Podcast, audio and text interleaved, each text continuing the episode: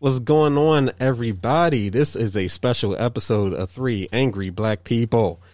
And you know, we are once again in the building, but we got a special guest with us. Now, I have to tell you, she's one of my favorite authors. All right. She wrote the book, God Save the Queens. Okay. This is an NPR's best book of the year. Yes. All right. So for all you hip hop heads, I'm telling you, if you didn't check out that book, you're missing on something. But also, she re- recently released a brand new book.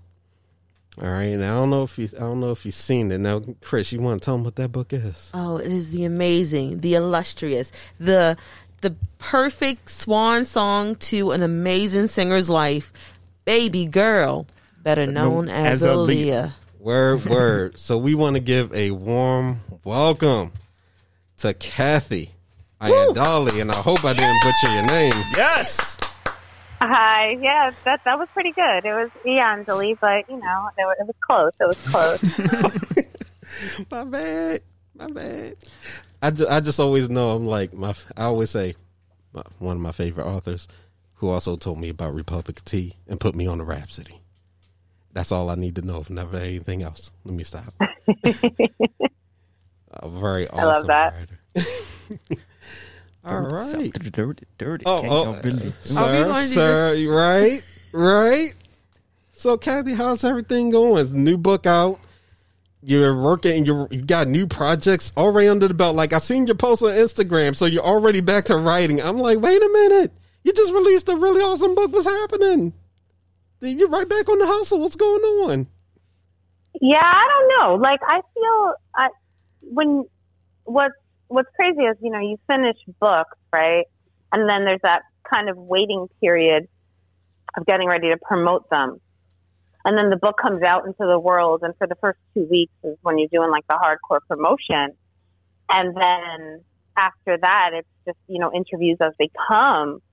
So it's really back to work because theoretically, my break had already happened, but people are seeing the product. And I feel like it's very similar to like an album rollout where like the album, actually, an album rollout in like the 90s, right? Where the album was like done and then it gets mastered and you're waiting and then the album comes out while the artist goes back in the studio or goes on tour or something like that. So it's it's it's very much similar to album rollouts in the 90s where what people are experiencing as me writing to the minute is not actually happening. I was already done. So now I'm like back to work. All right. They they come up to you and they say, you know, I love your book, and you're like, no, cool, cool, I respect that. Okay, I got to get back to this this writing now. So was it different writing about Aaliyah than maybe some other artists because of you know her short time on this earth and how special she was? Like, how was it? Like, you know, how was this journey different for you? Well, for one, when I write about one specific artist over the, the three books that I've done with artists, it's a collaborative effort, right? So when I did the book with Prodigy, it was with Prodigy. Doing the book with T Pain was with T Pain. Doing Kim's memoir with little was with little Kim. You know, so that is an entirely different situation when you're doing such a, um, a, a it's a strong collaborative work. And when you're writing a biography about someone who's no longer here, it's really difficult because you don't have them to ask questions to. You don't have them to clarify things. And you have to, you're getting a different type of story because you're missing one of the key players. You're missing the key player Mm. in, in, in that story. So it lends itself to a different type of reporting as a journalist and then a different type of storytelling as an author. So, when, and then when you're talking about something like God Save the Queens, which is more like an anthology, but the anthology again was very collaborative because of all the artists I spoke to who were able to share their stories as part of this anthology. So Right. this was uh, you're missing the star of the show when when you do a biography like this. So that was really the hardest part is not having her here to to to do it with, right? Yeah. So yeah, And plus, made it hard. and yeah, and plus, and and plus, with all the added, you know, tension in the story, that makes it even twice as hard too. You know. It does because you're talking about an artist who was bookend, who her career was bookended by tragedy, essentially. You know, she came she came in with a very I don't even know the right words, like toxic environment, and then you know her life ended so abruptly. So when you make it your mission to have the middle part be the focus and, and talk about all the amazing things Yeah. and everyone is so fixated on the beginning and the end. I, That makes it really hard when you're trying to promote the story, you know? Oh yeah, it, you know it's like, oh, why do we have to? Why do we have to cover this man?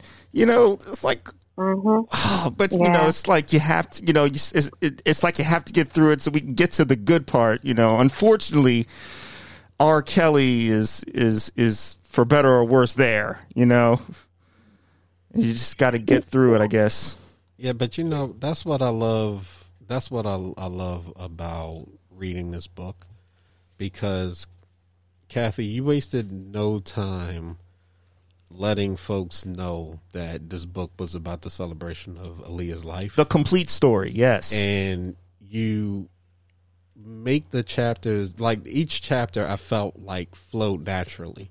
So when I'm coming to the end of one chapter, I'm going into the the next chapter. I'm in my you know my feels for a little bit, but I'm remembering certain moments. You know that you know I was for as a fan I was fortunate to experience you know from a distance you know hearing the music and just how things were progressing. So you know like it was getting better because there was moments for me uh where i'm like oh i remember when she released this video.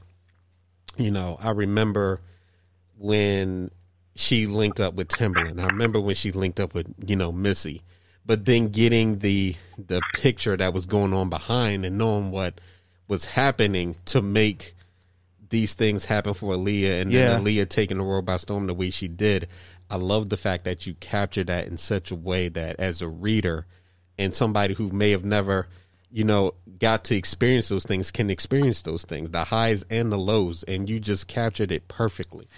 Yeah, especially that part about you know when she you know had to was under a deadline and had the genius to be able to do "Are you that somebody?" in under in under twelve hours. Like, hey, let's just get, let's just go to work. Timbaland, you know what to do. Let's you know you know let's get it popping. It was like wow, like that's the only other person I've you know in hip hop that that I've heard that does that is like Tupac. You know, Mhm. Mhm. Yeah, I think that it takes a special kind of artist to be immortal. Yes. And I think that with Aaliyah in particular, when you listen to Aaliyah's music now, it's like she could have released it right now, and she did release it right now. You know, um, technically with the streaming services and, and all the um, the music finally reaching them, but there's there's a timelessness to Aaliyah that's different from when you're listening to another artist. Other, some artists can make timeless music, yes, wonderful, um, amazing, but her timelessness is different in the sense that you literally just feel like she's still right here. yeah, Mm-hmm. Yes. hmm Yeah, it's a, there's a there's, it's a tangibility that not a lot of artists have, and maybe it's because we lost her so quickly, and then we got thrust into 9/11, and then all this other stuff happened, and we we kind of didn't have enough space to grieve, but then we had too much space with no music, so it only added to the anticipation of when we could get that, but. I don't know. I, you know, there. Aaliyah was something special. She was someone special. She was, she was that somebody, right? And you don't get artists like that every day. yeah. The energy, the energy they put out. You know, it's like you know they're walking. You know, it's like they're walking on water. You know, they move to a different drummer. You know, just Mm-hmm. in in in everything they do. So, you know, I guess people call it the it factor. I don't know, but you know, it. You know, that's it. When you see it, it's timeless. Like just like you said. Yeah, well, in the book, in in the book, and then like from all the interviews and the people who spoke about it, every last person who said something in an article um, because I went through your biography and I was like, oh, I love it. Um, they all said the same thing. She had this this spark, this fire, this light, and they wanted to cultivate it. Whether it was um, Gladys Knight, whether it was even Ed McMahon. I remember that one portion of the book when you wrote that Ed McMahon was like, even though she lost, she still had that it factor. And I find it hilarious that most people who lose Star Search did, does go on, did go on to be bigger than the people who Yeah. won. Um, I would like to ask something. Like, I just want to kind of bring it. Like, what was your favorite discovery when you was writing Aaliyah? Like, I already know that you're a big fan because I read the um the I don't want to say prologue. I know it's not the prologue, but I've read the first part of the book, so I was like, she is a the- true yeah. yeah. I was like, you are hundred percent, hundred and ten percent true fan. You remember the day and the moment, like you know it all happened, but then you also focused on, but like y'all kind of grew up, like you put it into a perspective of when you looked at your life and her life. It's like, yo, this could have been like, you know what I mean? Like this could have been me. So I just mm-hmm. want to know. What was your favorite moment of discovery while you're researching the book? And you're like, "What? Aaliyah was this?" And like that. What was your favorite moment? so I'm gonna I'm gonna be a little nerdier in my um in my favorite moment. You I love people it. have asked me this. Yeah. people have asked me this, and and I've I've given I've given answers that are are true, but I'm gonna give you like the real one. Okay, I'm ready. All right. Uh, knowing that Tek from Smif-N-Wessun was her cousin, which led her to, to get on um, Night Rider. Yes. Okay, sorry. I'll calm down. that that meant so much to me. I don't know, like that was like I I really loved knowing that. Like that was something that and and it was crazy because you know I I had interviewed Buckshot, you know, Mhm. about Night Riders and I was like, "Yeah, how'd you get Ali on there?" And he's like, "Well, you know, that's Tek's cousin." I was like, "What?" That is just too much fun. Listen, and I'm a Boot Camp Clik fan. So, So am right? I. Oh my gosh. So like a zealot, in fact. So when I found that out, I was like, wait a minute. Like the Tims practically formed on my feet as they were telling, as he was telling me. Like I was like, wow. did you have did, So- did you have that look like? Wait a minute, you so you just going to spring this on me now? Like, it, like the horns to Bucktown started playing in my head. Home with the original gun claps. Bucktown. Yeah, like, like as soon as like you told me that, Yeah. and I was just like, I was like, wow, that that actually not. I, I know it's it's a small footnote, but that is my favorite part of the book.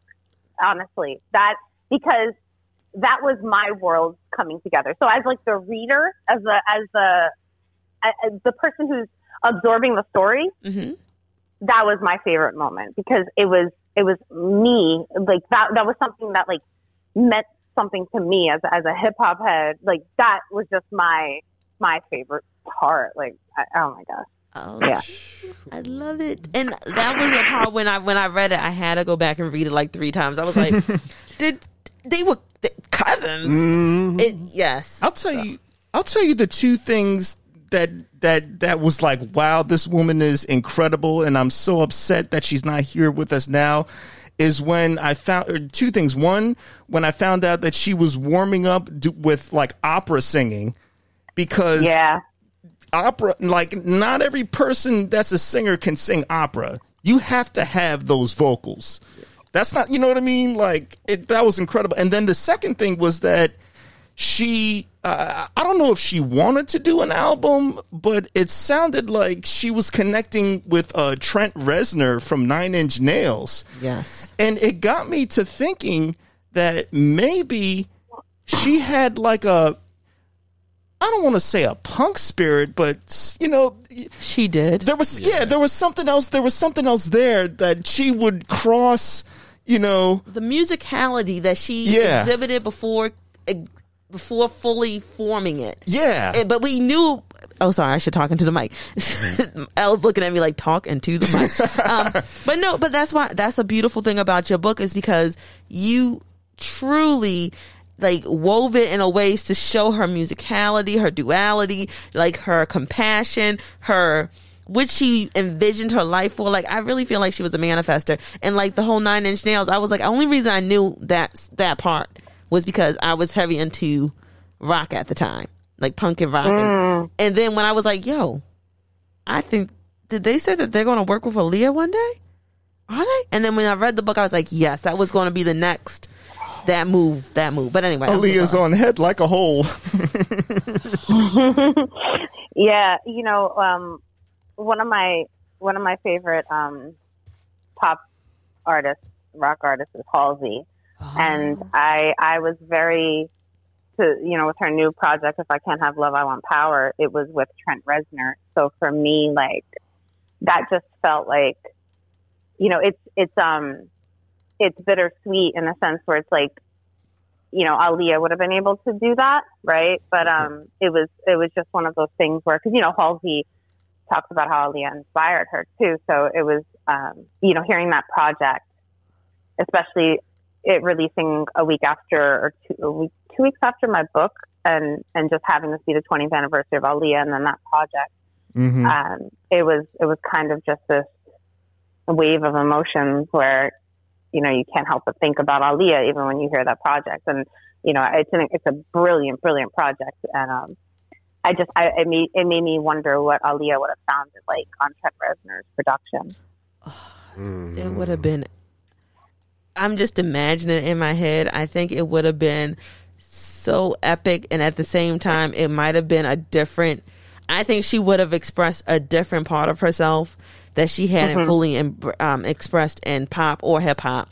Because i just think about it like i think about her r&b songs and then when she started getting into more pop music. And even though like i know like static major and timbaland and missy and those producers all like really collaborated and helped you know grow her and like kind of pull back layers and like massage different things just thinking about like a different dimension of like no i want you to tap into this pain or i want you to tap into this disappointment and imagining her voice just kind of reverberating across the like different guitars and different snares i think it would have just oh i'm getting chills i want to shut up now Not to, well, I mean, not just the music, but also Queen of the Damned. Like that was oh. my that was my indication. Like, hold on, there's something there's something extra to Leah that we don't quite know about because she's oh. telling us she wants to go this route. You know, Oh, it was in her eye. It's always been in her eyes, and that's why I think she hid her eyes.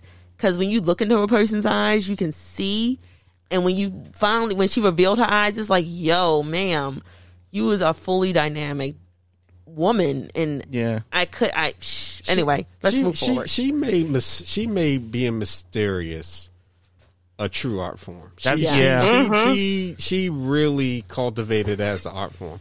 Like I, I I love her. Like a side note, like I, I love her. She's one of my favorite artists. But I remember the first album, and everybody had this thing. Well, you don't see her face. You don't see her face. Aaliyah was the type person. She was like, you know, I'm gonna have these shades on. I'm going to have these shades on. I'm going to be low key. You know, I'm going to be street but sweet. And you're going to know when I enter the room because I'm bad at what I do. I'm the baddest, and you're going to hear when I mm-hmm. sing. Like, you know, rappers talk about all the time. They go in the booth, they spit a 16, they done. I feel like Aaliyah shows up. She's like, yo, you know what? Hold, hold, hold my drink. Goes and kill it, and then sits on the couch and this is just like chilling. Because imagine that today, that whole persona. Yeah, I just finished laying this down. I'm gonna go ahead and get on the phone, call Kathy. All right, y'all handle your your vocals. I'm done. But that was the that was the energy, and it wasn't and it wasn't a thing where she didn't even have to be boisterous. She could just sit down. You knew what it was, and I love that about her so much. And that's also why I'm gonna say it. She made Tommy cool. She made Tommy cool. I didn't give one iota about Tommy Hilfiger when Aaliyah rocked Tommy, she was like, "Hold on, let me let me let me have my style to this. Let me do something." Do you think Tommy Hilfiger would have tanked without Aaliyah? Um, I think that that's an interesting question. Uh, because if you think about what was kind of going on at this point, right? Like when when, when Aaliyah jumped on um, the Tommy Hilfiger um, ad campaign, right? Mm-hmm. the brand was really going through it, right? Because the the rumor had circulated that um and it was it was funny because in the 90s, right? Mhm. When the whole when the whole thing happened with um saying that Tommy was racist, right? Was based upon an interview that actually had never happened Yeah. and it was when I when I had I had to really research what happened to or even what the rumor was to even figure all of this out and, and put it all together. And I learned a lot in the Tommy Girl chapter, right? I, my my publisher almost wanted me to omit it. They were like, "Oh, I don't know what this is for the story," and I was like, "Are you kidding me? This is the centerpiece of Aaliyah's fashion. Like this is this is what Yeah. like Ali, this is how Aaliyah revolutionized fashion. Like, you know, beyond just her wearing the bandeau tops and the baggy pants, like the, her, her becoming the face of um, this brand ultimately changed fashion. But anyway, I didn't realize that what what they were accusing Tommy of was suggesting that if you if people of color wore Tommy Hilfiger, they were making it too accessible, which is just insane. You know, to to think about that that was the, that was the rumor, and and and we learn now that that never happened.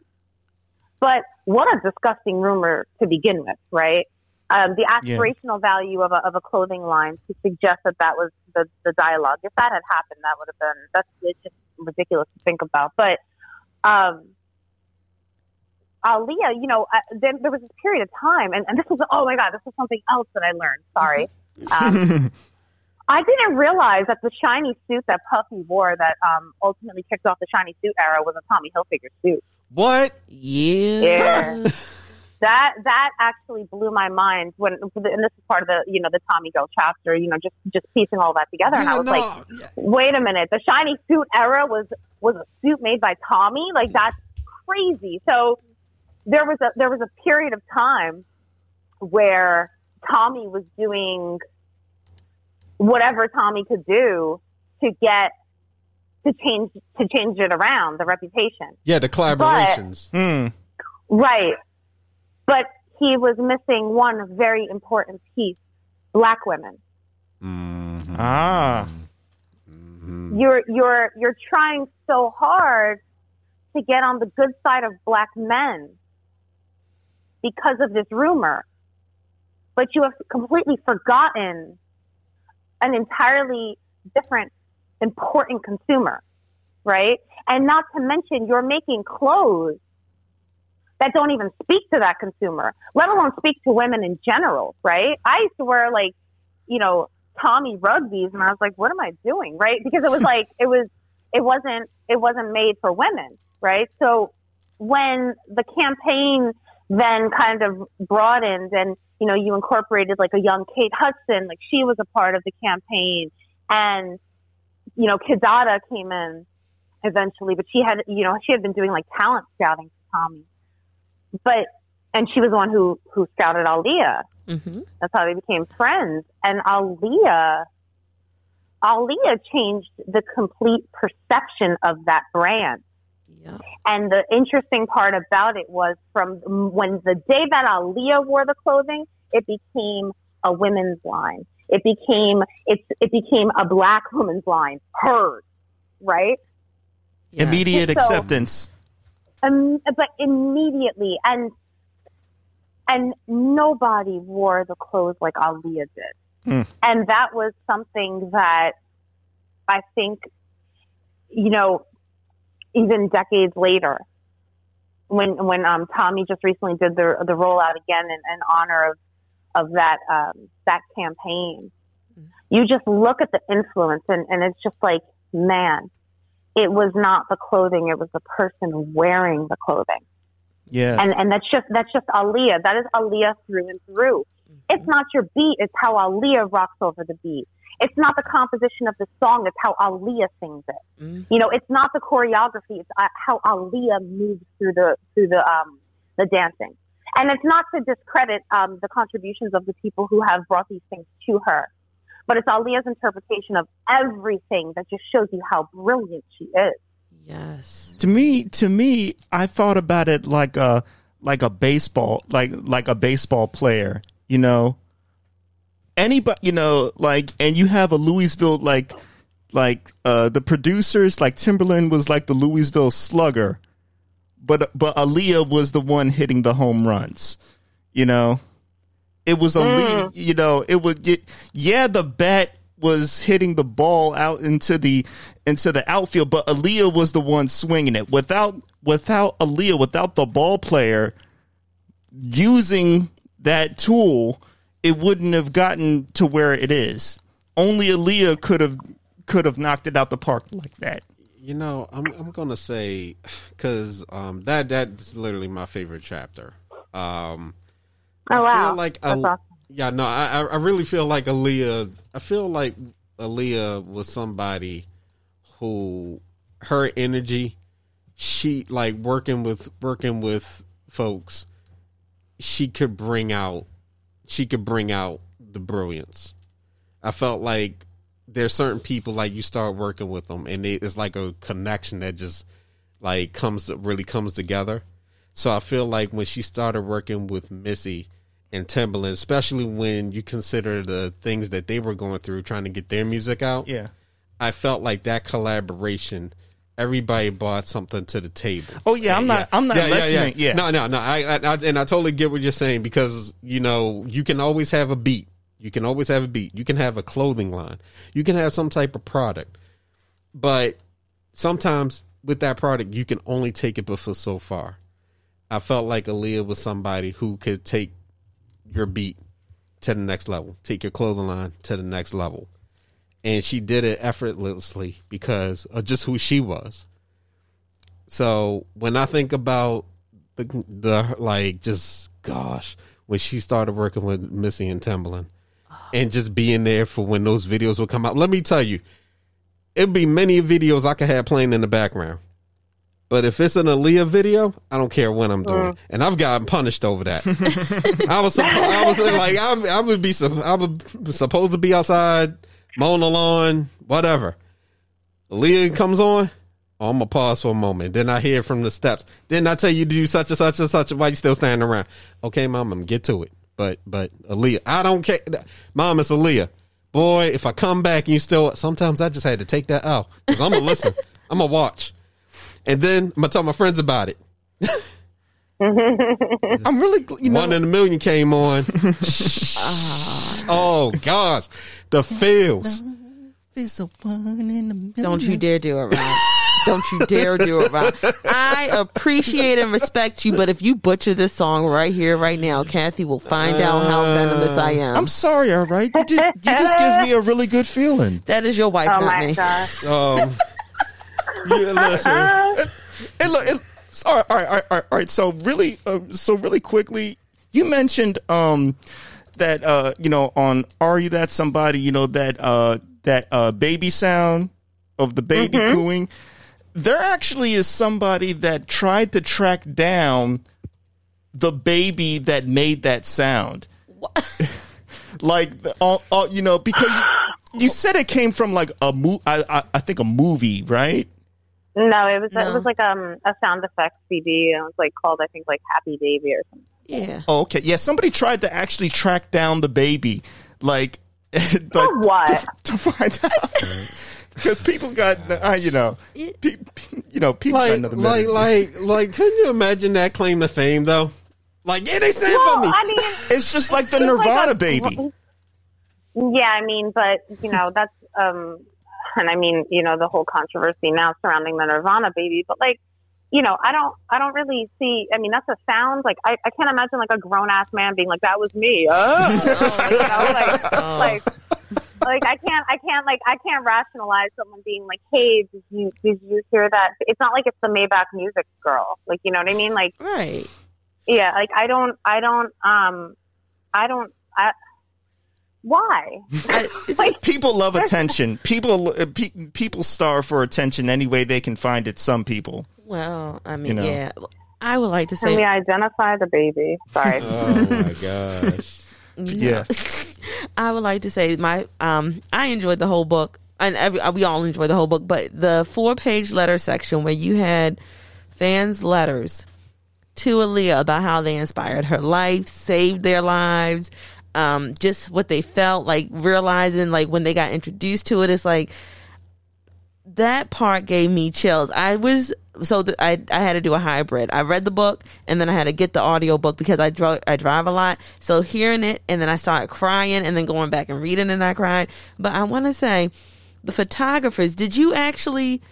get a chance to talk and interview the photographers that you did in the um the very end of the book that talked about Aaliyah's like not last photo shoots but the last few photo shoots she did before yeah I would like for you to talk about that I'm sorry Yeah, so what I did was I, you know, there were so many amazing photographers who contributed to just this visual representation of Aaliyah, and I hope that when I, um, in in the next edition of the book, I get to speak with, um, you know, Hamish Brown, who did the cover, because he has like a whole other amazing story about um, about the that photo and that shoot and but I wanted to take three moments in in um in Aaliyah's life and kind of freeze frame them, right?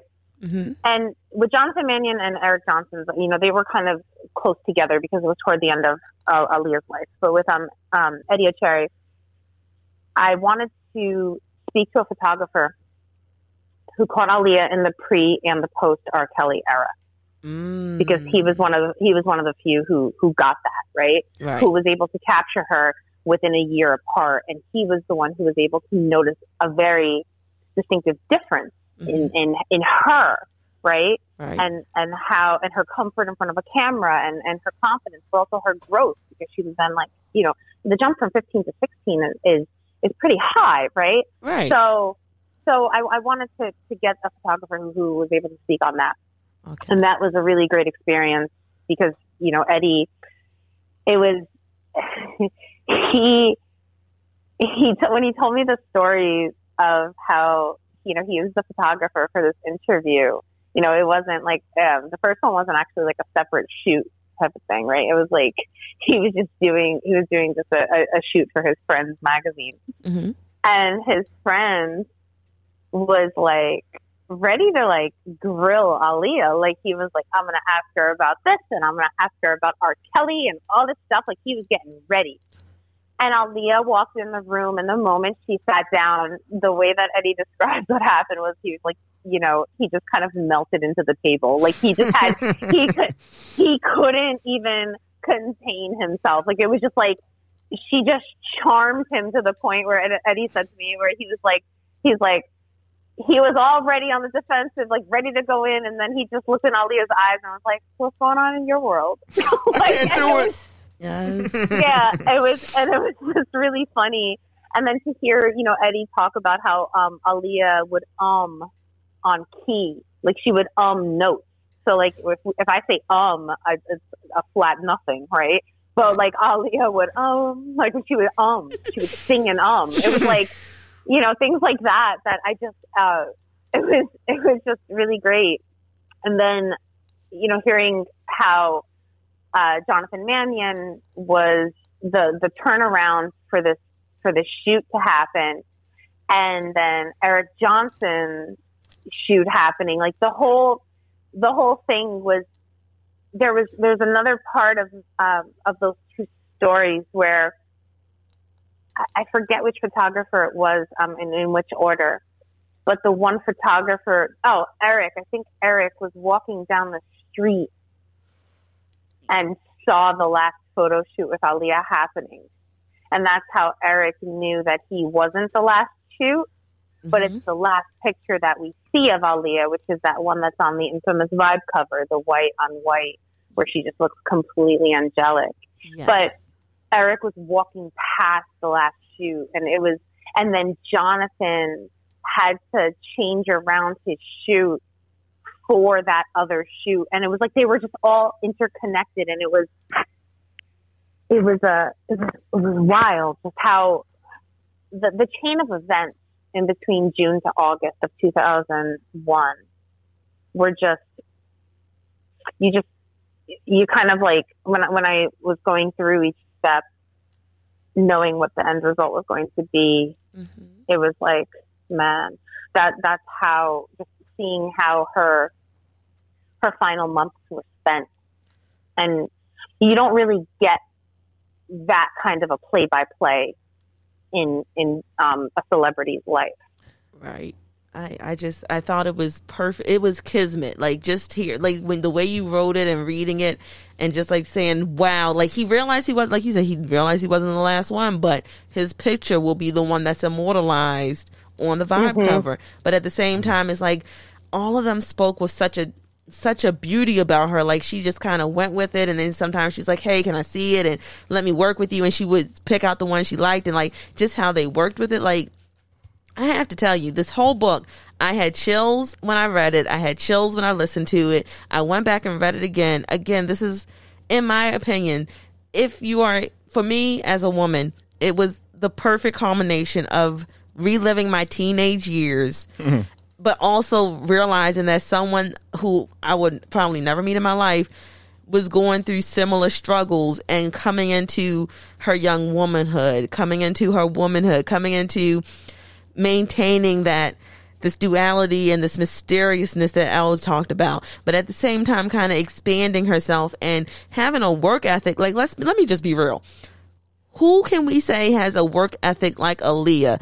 And I'm not going to say Queen Bee, Queen Bey. We're not talking, but like at that moment and that time from '92, because we're going we're going to start a little bit early to the to the last moment to have that type of work ethic and just the beauty of how you weave that book together and the stories from the photographers and from different articles and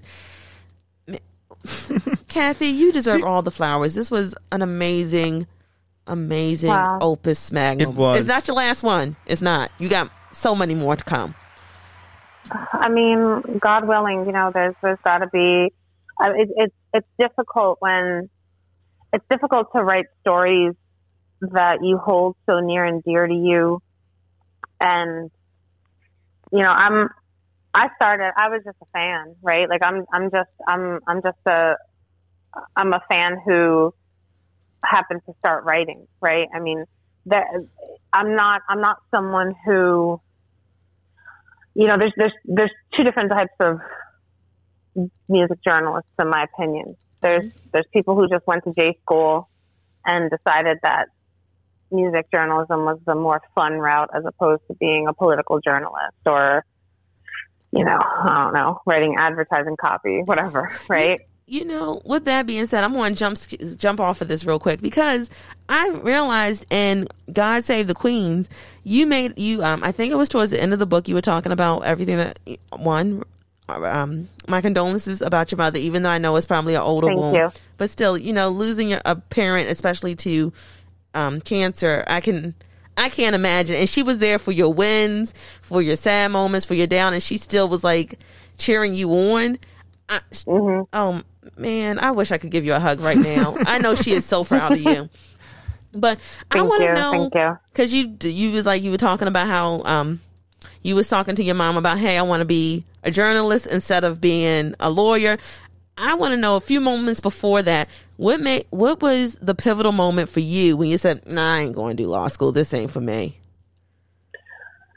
Oh man. Um, well, I, I don't want to break a confidentiality because um, it, it was actually something while I was on the job. Oop, So, never mind then. um, Don't worry about what, it. What? yeah. What? What actually happened was, um, whatever. I was I was working at a I was working at a law firm, and there was um, multiple attorneys, and one of the attorneys who I didn't actually work directly with, um, but like ha- like sometimes would work with him, right? right? He he brought me I've actually never told this story publicly. That's crazy. So this is this is the moment. This is this is what actually changed everything. So he I was he had asked me if I wanted to come with him. He was like an an estate attorney and like would like um just naming like wills and stuff, right? Right. And he asked me if I wanted to come with him with a client because I was I'm, I was a paralegal, but I was also a notary public, right? So I um, if they needed an extra witness signature, I could do that, right? Right.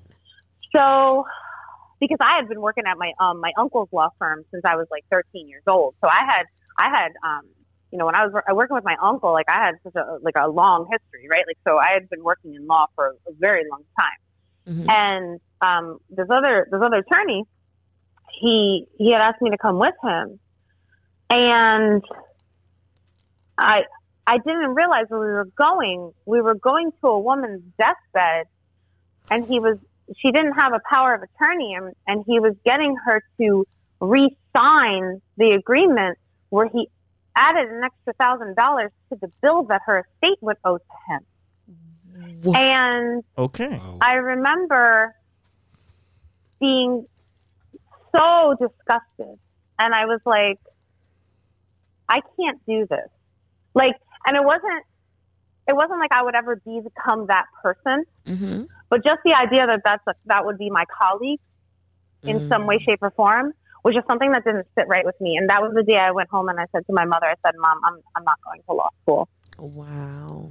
and that was that was actually that was that was the moment for me that was the turning point where i was Mm. like i can't i can't do that right and um you know that wasn't actually the moment it wasn't like one of those things where it was like i'm not going to law school i'm going to be a journalist that that wasn't what happened i ended up getting this horrible other job working in um oh my god I, it, geez I, i'm like telling you all the stories so i ended up working at this one company that I thought was like a marketing company, and it turned out that it was like um, a company that like worked with the military. Which again, I was like, "What happened?" I Oh my god! and, Okay. and, and and the reason why I didn't realize it was because the paralegal did not read the contract. I didn't know what oh I my goodness! I did not read. I because I was so hell bent on getting out of the old job and going into the new job that I just was like, fine, fine, fine. Marketing, yeah, cool. I have a business degree, and I just like went in, and I didn't realize that I signed myself up for a two year contract with the company.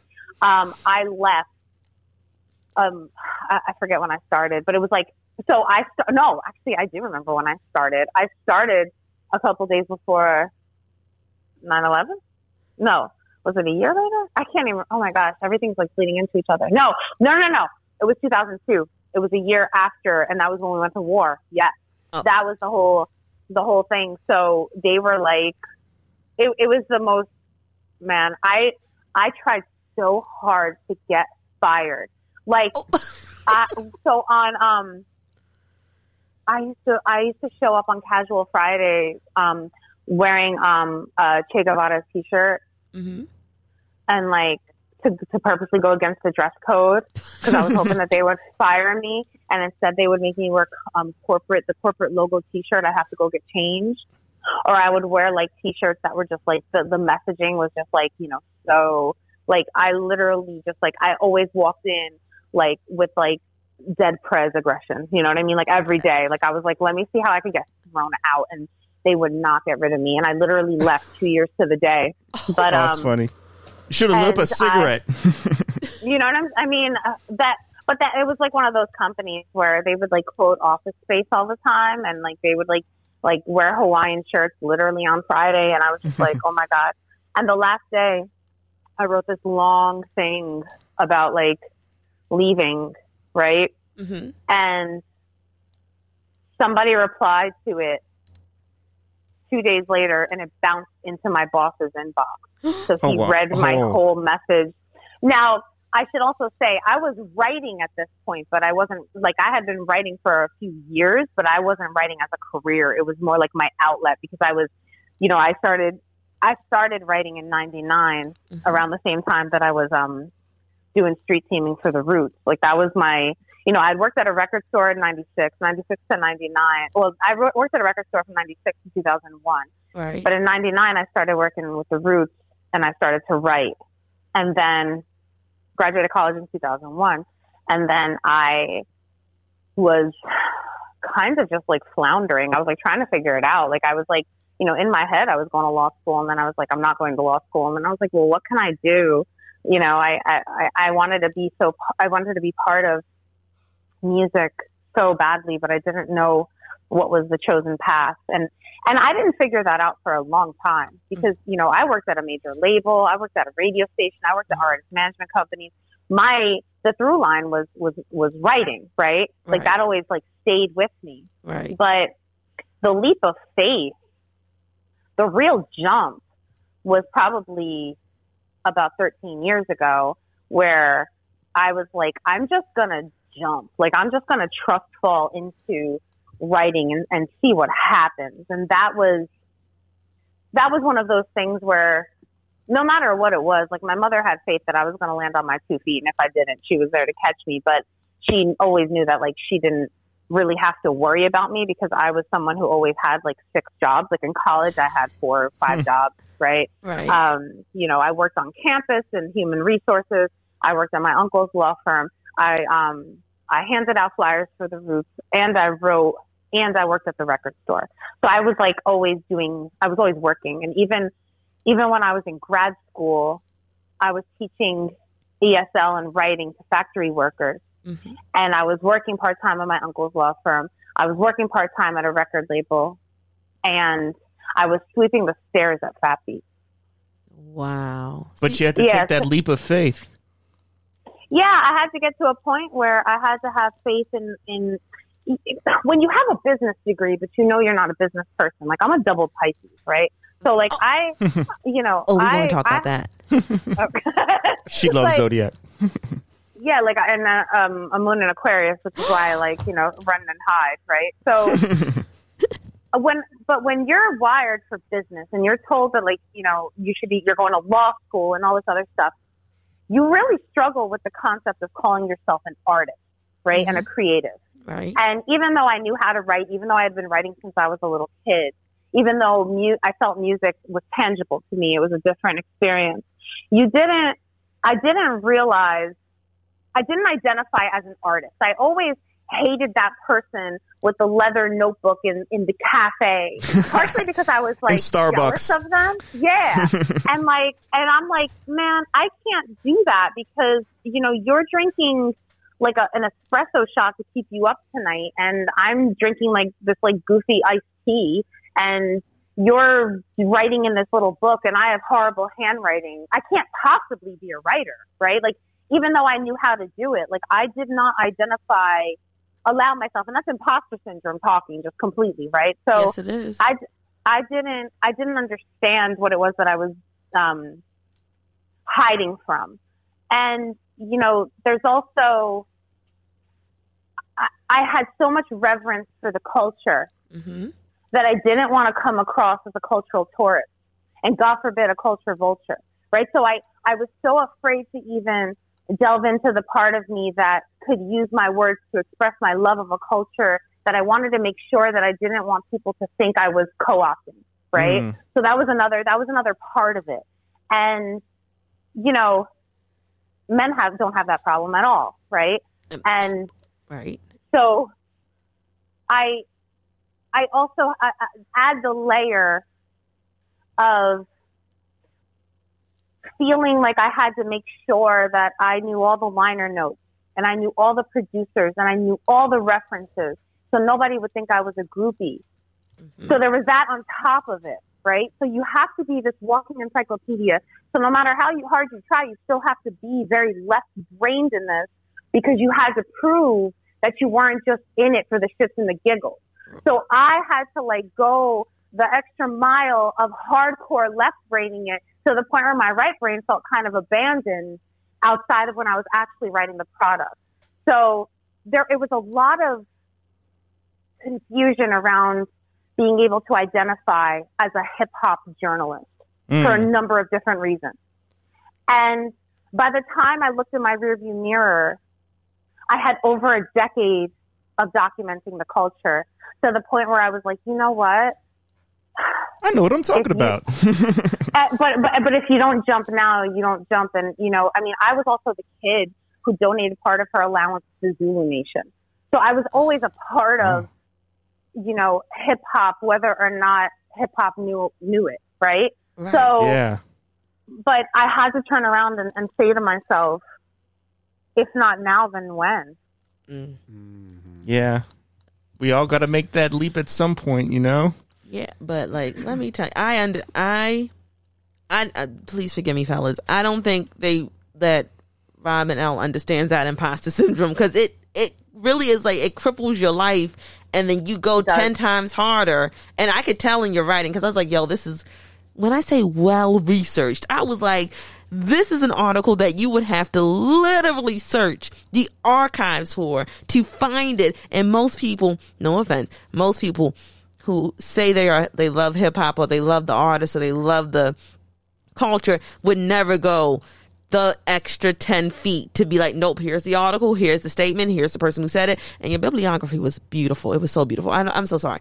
But like, no, I get it. And like, I, I'm so glad that you explained it because, like, not just explained it, but you told that part of your story. Even when you did God Save the Queen in the first part of the book, I was like, yo, did they just call her the See You Next Tuesday? And like, just when you talked about working at the record store and how you would organize it and you was like, no, we need a section for women hip hop and you, you did that. I was like, yo, yo, thank you. Because when you when I used to go into the store to buy hip hop, I would be like, I gotta fish through all this nonsense. Why do you Right. have Beach Boys with Beastie Boys? Like they're not the Oh. same boys. Don't do this to me.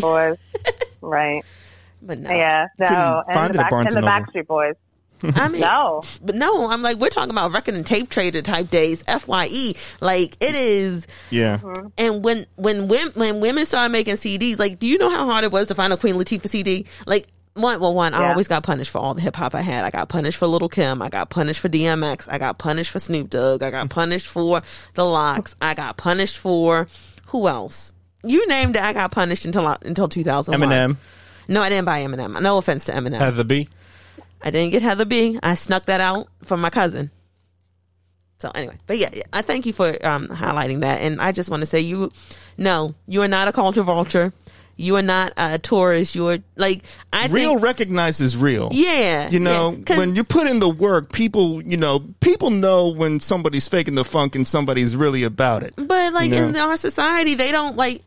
And They don't I- always give you a chance, though. They don't give women a chance. Oh, and yeah. that's why I love God Save the Queen. Like you wrote their story so beautifully and you didn't like even when they were talking about the beefs, you you focused on like, well let's just let's look at this and from this article and this interview, this beef was manufactured or this beef was done because um it was a disagreement. And when you like brought up Lady Luck and her beef with Remy Ma, I was like, yo, thank you. Because I was like, they really didn't have beef. I just think Remy was just spitting. And it was like you said, an old rhyme. Not old, but a previous rhyme she had that she spit. And like Lady Luck was like, yo, I didn't, I realized she wasn't dissing me. And like, thank you for not like going in on Nicki Minaj and saying, oh, and like you highlighted Nicki Minaj and Megan Thee Stallion in such a way. Speaking of which, how was it to interview Flo Milli? I'm sorry, I just jumped all over the place. Um, for her Show and Prove for Double XL. Yes. Oh my gosh. Um, thank you.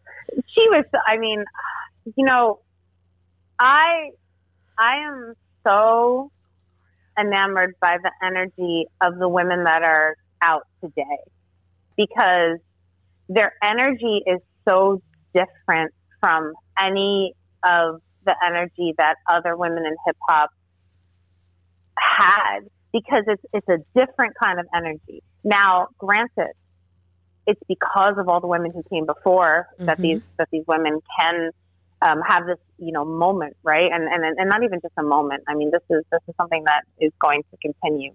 But you know, the thing that I love about um, Flo Milli is she has a confidence about her hmm but still is very much rooted in remaining herself but like in a in a very much like you know you you know that all of her friends are still the same friends that she had coming up you know? And and you know when we when we had talked she had been visiting alabama um it was in the middle in the midst of the uh, pandemic but she she had been in um in Alabama and just like hanging with her friends because you know she didn't live there anymore. Like she's been going back and forth places. Mhm. and you can tell that she had already just like you know she wanted she craved that home. Like she wanted to be home. And and it was it was just really good to to, to speak to her because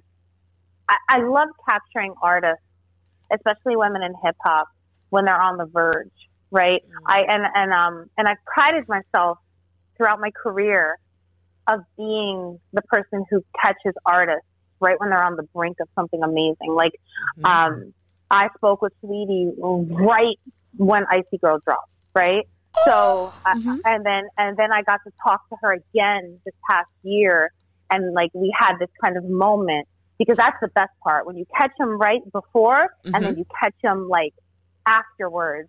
You know, um, I, uh, you know, getting to talk to, um, I got to do the same with, with Latto, right? Like I, I like when, when, when she first, first, I mean, you know, and, and, and her, her star, you know, has, um, like she's, she, she went quickly. She's like a, she's like a supernova. She's like, she started and then she, you know, got really big, but she also just had like a longer history, you know, starting as a teenager. But when, when she first, um, when, when she got just, you know, her exposure was, was, um, insane that, uh, getting to talk to her and, and catching that was just beautiful. And now she's just, you know, fantastic. And then, uh, I mean, talking to Meg for the book, my goodness, just, I, that was something that was special to me too. And then I also got to talk to, um, you know, um, Risha, the, the Yung Miami, um, you know, from City Girls. I did their show improve and then getting, um, you know, I, I, I had to send my questions to JT while she was still away. So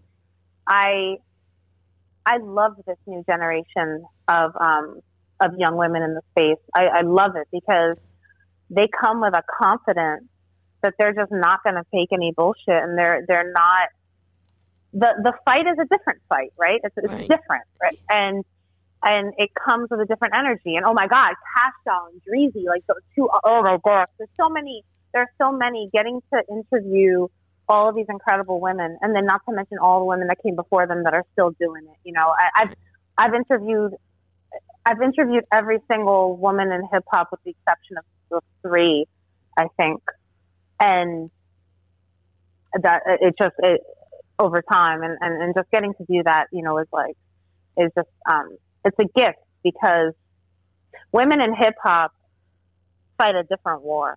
Yes. Were you ever able to mm-hmm. talk to Lauryn Hill? oh, don't see that's she's one of the ones that I have. I have so many stan. Oh my god, Because she's, I'm, 'cause she's like, in my book, she's like the, you know, she's like, she's like at, at the top. She's I like my have- favorite female MC. I have really pathetic moments when I've met Lauryn Hill. Ooh. Oh, So I met Lauryn Hill for the first time in '98 when she signed my Miseducation CD, August 25th, 1998. Mm. And she was signing them behind a school desk at the Virgin Mega Store.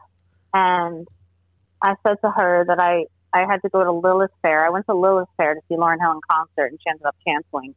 Because, and um, Mm. and I and I the first thing I said to her was, I went all the way to Lilith Fair and you didn't show up.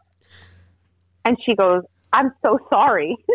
and I was like, Oh, it's oh, it's okay.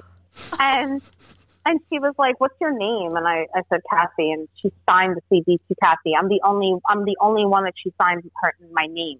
Like most people she was just signing names and saying, Hey, thank you and she I was and I still have it framed and I made a little frame with these sad little magazine cutouts. Oh, So anyway, nice. I said to her, I was like, um, Miss Hill, and I called her Miss Hill back then. I knew something, right? And I was like, can I shake your hand? And she was like, of course. And I shook her hand, and I like walked out of the Virgin Megastore, and I almost got hit by a cab because I was just like in um in a different zone. And You were transported. yeah, I was like, I, it was like ridiculous. And then I, when I, um, in, you know, in college, um, a couple friends lived in Lauryn Hill's town, so I would be at their house, and like, the, like one of my friends, um, her sorority house was right near um, where Lauryn Hill lived, so I'd be out like walking on the street, and Lauryn Hill would be outside, and I just like, I had to like play cool, like I had to, like I would, I had to like physically like control myself to not be because you know, you're hanging out with your friends and you don't want to be that person. And, and it was like really crazy because like I went to, she performed at the, this African Arts Festival in Brooklyn in 2001, I believe. Hmm And I was backstage at this point, I'm in the music industry and I was like backstage, and she looks at me and she goes, "You traveled just as far as I did to get here," and, and I handed her a map of the Vatican because she was going to Italy. Yes. So the running joke was that I gave her the directions to go to the Vatican. Remember when she made her speech? so, so the joke between everybody I know is that like I gave Lauryn Hill the directions on how to get. I showed Lauryn Hill the way. That's no, right. No, Yeah, that- like- so yeah, I mean, I'm just that's messy. It's it's late at night, and I'm just telling all the silly stories. But yeah, you were fine. I, You're fine. Yeah, You're I love that part of the book when you said when like the running joke was giving her the map to the Vatican, and I was like, "Ma'am." and now I found out you shook her hand like she gave you the blessing. I mean, I can't say that. I won't say that. Allegedly, no, fully believe. Yes, no, I'm gonna, that didn't come out right. Please forgive me. It's late, but you know what I mean. Miss Hill gave you the blessing to be the greatest of all time. I mean, it was already in you. It was going to come out, but Miss Hill gave you that blessing, and you just had to take some extra time to recognize it. So I think it, it's the- it's the New Jersey in us that I think you know speaks to me because I don't know. She's uh, Lauryn Hill is just so special. Like I, I love her. it- it- the she oh gosh. I wish she would come back. I mean, it's Uh, hard. hello, did you hear on Nobody with Nas? Like, I mean, she bodied Yeah. that verse. yeah. Yeah. Oh, She's she's got the the fire. The is that fire on King's never disease? left. Yes. Yeah, she the the fire never left. She just did not buy into the bullshit, and that's the thing that I and I wrote a um um a piece called um Lauryn Hill owes us nothing. I believe it's called, Yes. and um and it was basically explaining just that. Like, she doesn't owe us anything. You can't, like, the thing about being a woman in hip hop specifically, you can't keep poking and poking and prodding and criticizing. And then when they leave because they're tired of that, you claiming that you've been deserted. Right. People are selfish like that.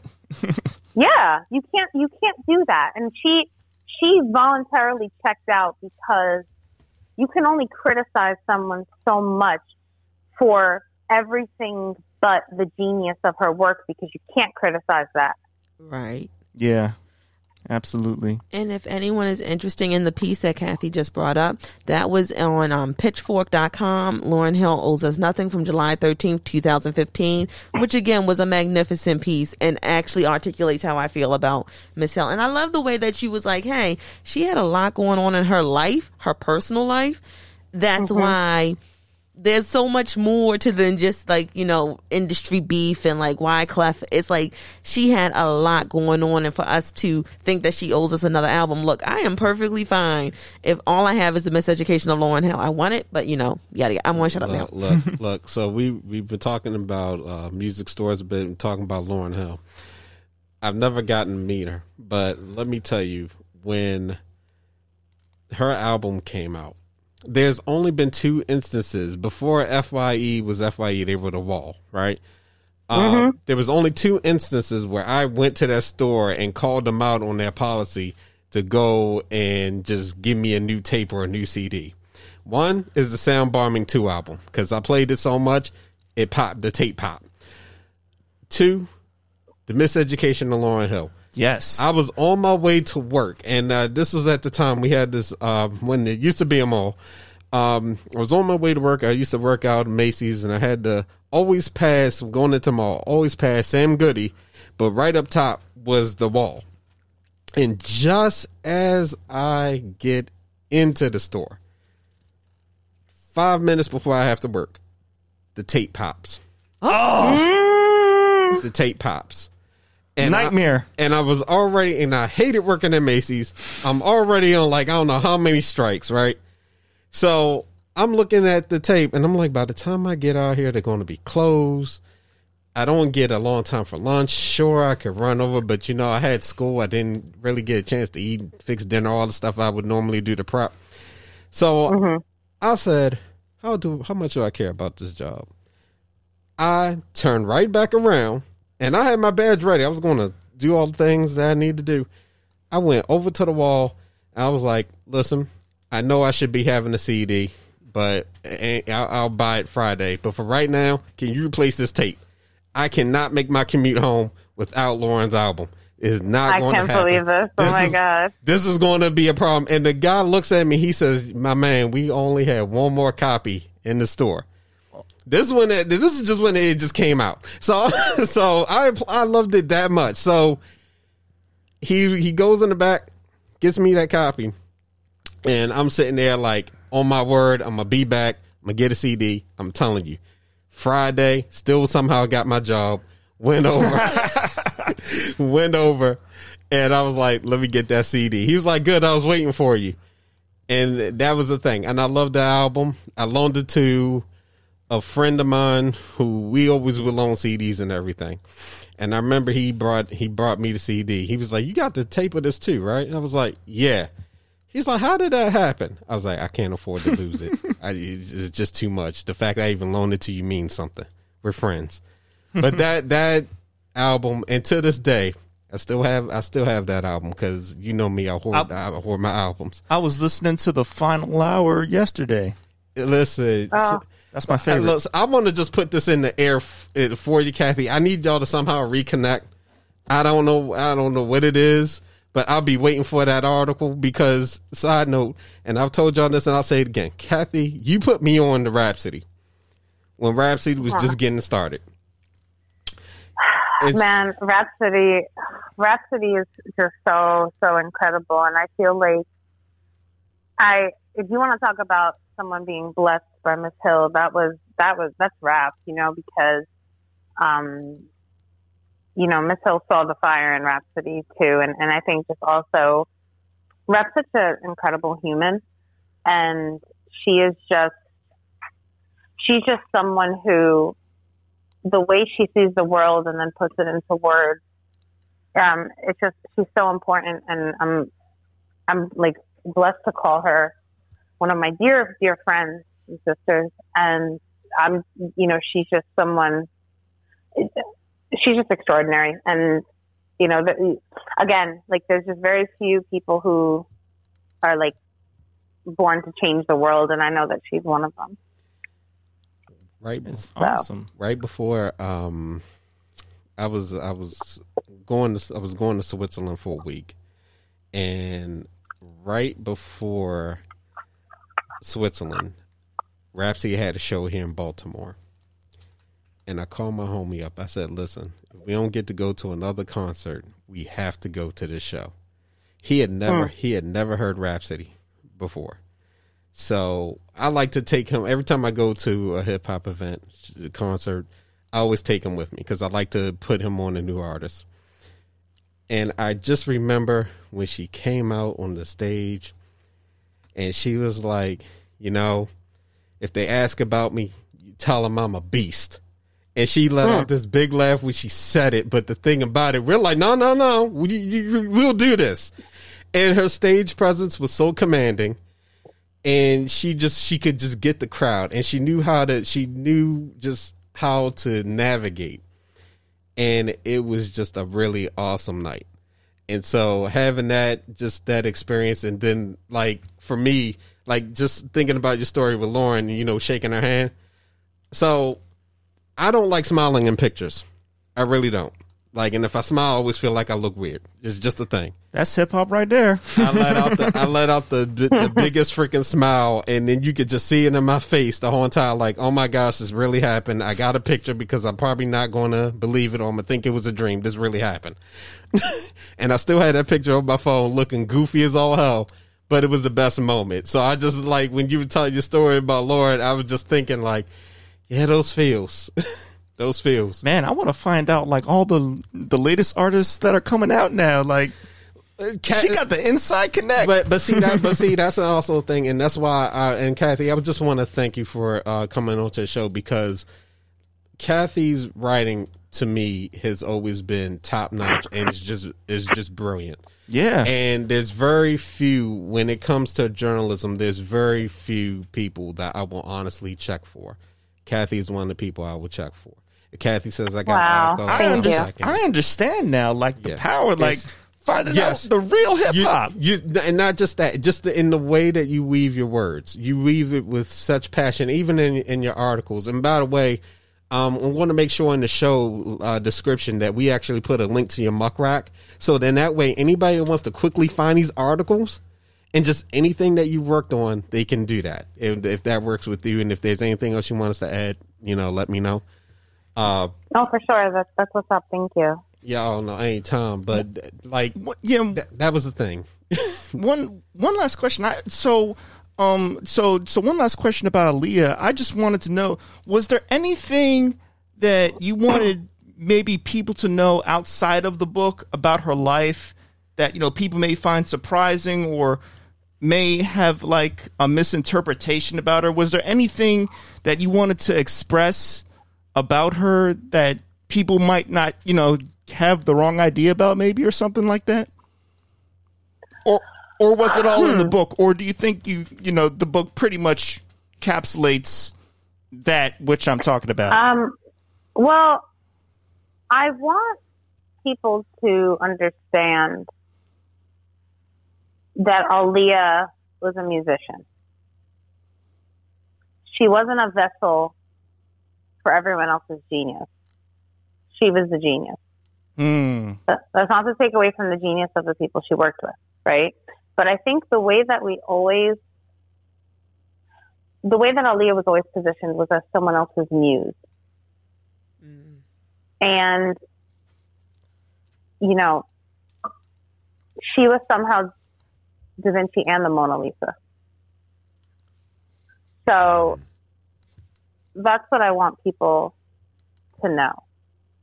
Because,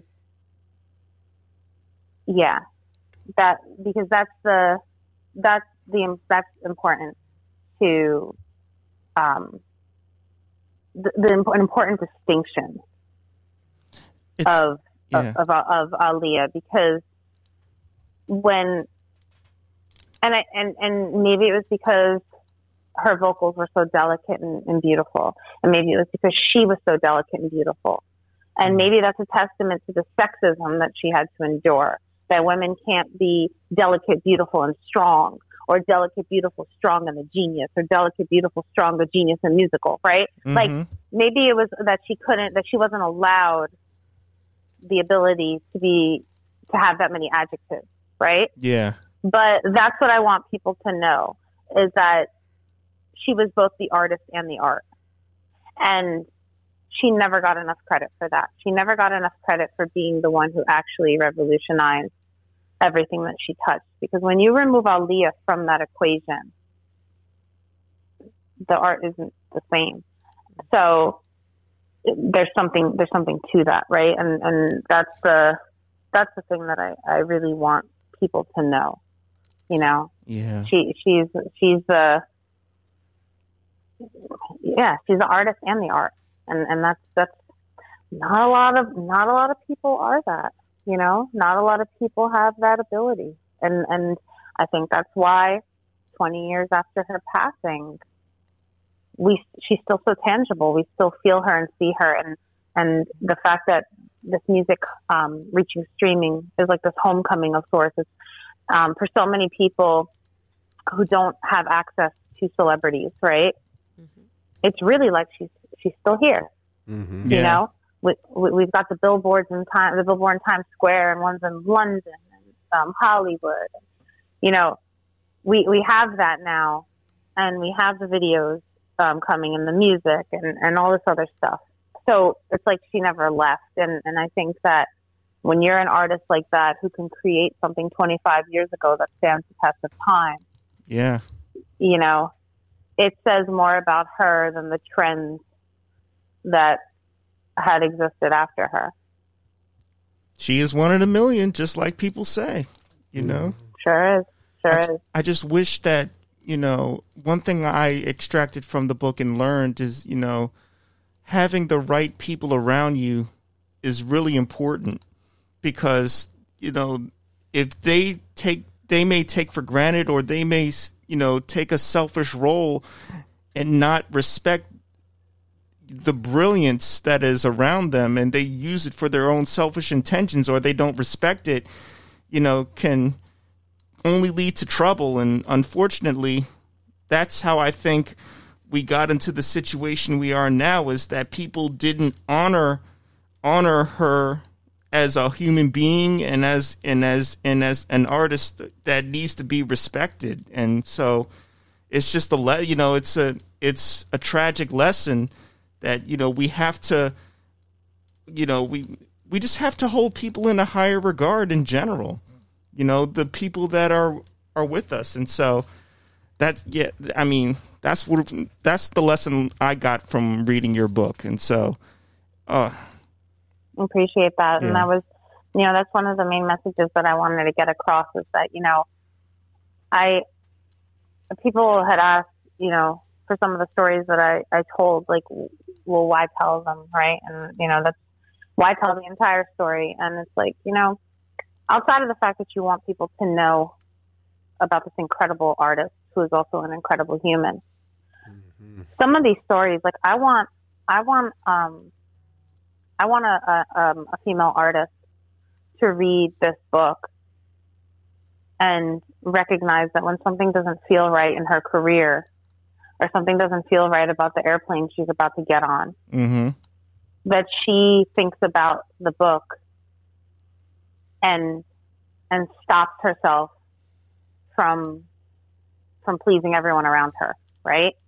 Or you know, and and focus listens listens to her inner voice, right? yeah um, like that's that's something that and and listen there's a lot of things um, that Aaliyah went through that she couldn't help right you know um, there was a lot of circumstance but there for someone who or even the, the team around the person you know it, it, it's it's a lesson for everyone that a to appreciate the artist while they're still here that first and foremost but then mm-hmm. also protect the artist while they're still here. Yes. Yes. You know? Yeah. this is uh, I, I I when i worked at a record label the thing that really didn't sit right with me is that everybody from top to bottom had health insurance but the artist. Mm. And Mm. and that's something that or even life insurance right Mm-hmm. so that's something that you're talking about the, the, the reason why the lights are on and you're not making sure that they're protected. So that, that's just something that there, and, and in hip hop, it's even worse when it comes to our legends. There should never be a time oh yeah where a hip hop legend should have to crowdsource for a kidney, right? Mhm. That should that should never that should never happen. Um, you know, the things like that. The architects of a culture that people have widely consumed and exploited in so many different ways. If you are an architect of something that is now a multi-billion dollar industry, you should never have to worry about a single organ in your body. that's right So, yeah, I mean, you know, that was kind of a. Uh, I, I, I, I trailed off, but it, it, it still it still stays the same. Where it's like you know well people are so quick to make money off an artist, but don't want to protect their entire lives. Kathy, I believe Aaliyah read your book in heaven. I really believe that. I I, really hope do. so. I, I I believe that she somehow that she somehow knows the words on that paper and is smiling in heaven right now. I'm a, I'm a level and say uh, for an ex, uh, an experience I've I've never honestly had reading a book. This was a first where I literally am hearing the music as I'm reading. Yeah, yeah. I am, mm. and and that was a wild experience. And is and the thing is, I would read it. I would read a few chapters a night. I would go to bed. I'd wake up, and the music just resumes. I had to and hit then- up YouTube. Like it, it just, it, it you know, and you know what the thing about is. Now, not once it was like, oh, let me, you know, let me pull up something on YouTube or let me, you know, go into the archives. The music was just there with me. It was like natural. It was almost to the point like I'm sitting there making breakfast. I'm almo- I'm thinking like, okay, now I know I'm I'm I'm reading this. I'm reading Kathy's book, but I'm like, if I'm going to keep hearing this music, at some point I'm going to be like, okay, so uh, uh, Aaliyah, what's happening? Like, because it, it was a it was a con- it was a connection. It was a connection reading the book and then being a fan.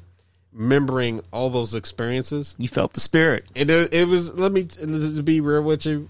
Um, it, it really was a different experience because it, it it, it gravitated. And I've, and I've, there's so many books from you know that it, either whether it been a biography from a, uh, a favorite artist or whether it was um, just a, a, a couple articles I read. This was one of those moments where it's like, no, I'm really hearing the music. Yeah. I'm really hearing it, and I'm, I'm reliving certain experiences, and that was just a really like special moment for me. And thank you because to get these stories and to learn things that I didn't I didn't know. Um, just even at the time, one of the most uh, powerful questions, you know, was like, you know, where were you when Aaliyah, you know, died? You know, and I just remember working on some school. I was working on some, some classwork. 92 Q was on, and all of a sudden, you know, the news they, you know, they get back, you know, from playing the song, and the news comes out, and the whole world stopped. The whole world like mm. just legit stopped. I'm like, what did I just hear? I called my friend. I was like, "Are you listening to the radio right now?" He's like, "No, mm. what happened?" I'm like, "Aaliyah," and I couldn't. I couldn't even just get it out. I was just like, "Aaliyah," and he was like, "No, no, no, "What are you talking about?" And you know, this is before we got social. You, you don't have social media to just you know Yeah. jump back and, Yeah. and the whole nine.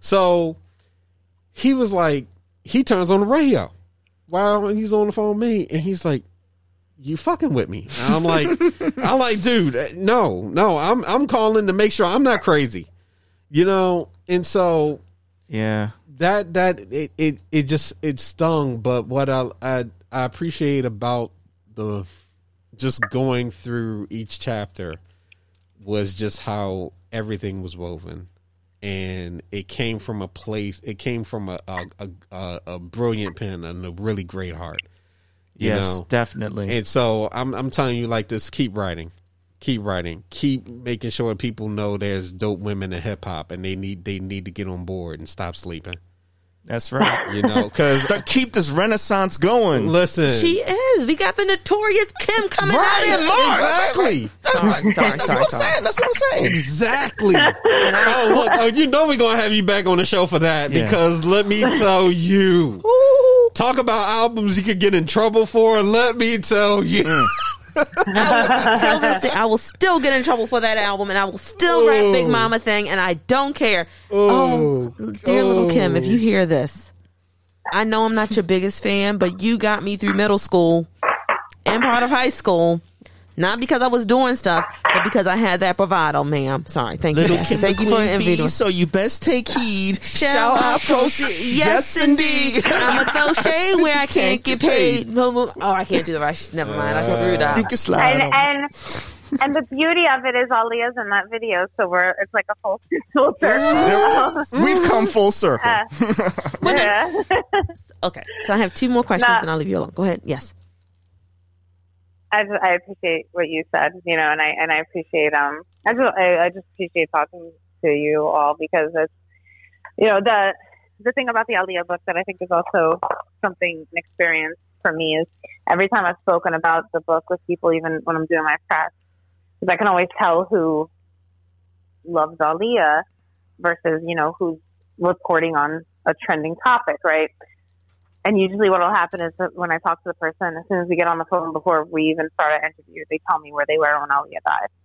And um, it's uh, you know, we're we're all just a bunch of broken-hearted fans, right? Like Mhm. trying to find the the right way to to sew the heart back together. And I wrote this book with a broken heart, you know, because it was a, a, um, a heart that didn't heal since 2001 um, for this artist. So that it's it's special to me when people who I don't know or people like I do know, you know, or casually know, can when we all connect in that same broken-hearted moment, and you know, you read the book and you feel something, and and and you know, it's like you're not. It doesn't heal the broken heart, but it, it just kind of makes it less painful. And that was the thing, like being being able to write this book was something that I just wanted to get out of me because of because as a writer, that's what I, I wanted to. I wanted to get the story out. Then as a woman, I wanted to, I wanted to find a way to defend her and all the stories that had been circulating. But then like, there's like this whole other thing where it's, you know, getting people who over time have just viewed Aaliyah as a, a face on a t-shirt. I wanted them to experience her beating heart. And that was like the, a big deal for me because, you know, she's more than that shirt at Target. Especially Right. for the Gen Z people, you know, that don't even that b- might barely even know who she is. That, that- You know? yeah. Mhm. Mhm. Yeah. Yeah, no. Yeah. That uh, just just what just just what you said. It just it it really, gosh, I still, you know, I'm Yeah. still in denial. I still Uh, can't believe she's gone. Like I haven't fully accepted it yet. I think she's coming out with a new with a new album like like like next month. Well, she is. It's called Unstoppable. Oh oh, oh yeah. Yeah. well, there you go. Yeah. Immortal. I mean, you Yes, know, I think yes. it, it's, it's, it's her. She wanted this music to reach the world. You know, this is this is her divine timing, and I don't even, you know, people thought that my book was a part of an entire rollout. That wasn't the case, and it was actually even just the timing of it all was not uh, like I had I had no idea. I mean, I knew several months before that the music was coming, but I didn't know it was coming when I got the book deal or whatever. And like, I didn't, I certainly didn't know that that other guy was going to be on trial when the book was coming out. And I, you know, so it was the, the there's there the timing of it all, both good and bad, you know, was um was was a unique experience as well bringing this book out. But um, I think we're getting we're getting to see just how strong Aaliyah was. Yeah. We're, we're with the music, we're showing just how timeless she is, you know, and it, it's this is the you know she this is the moment, like you know we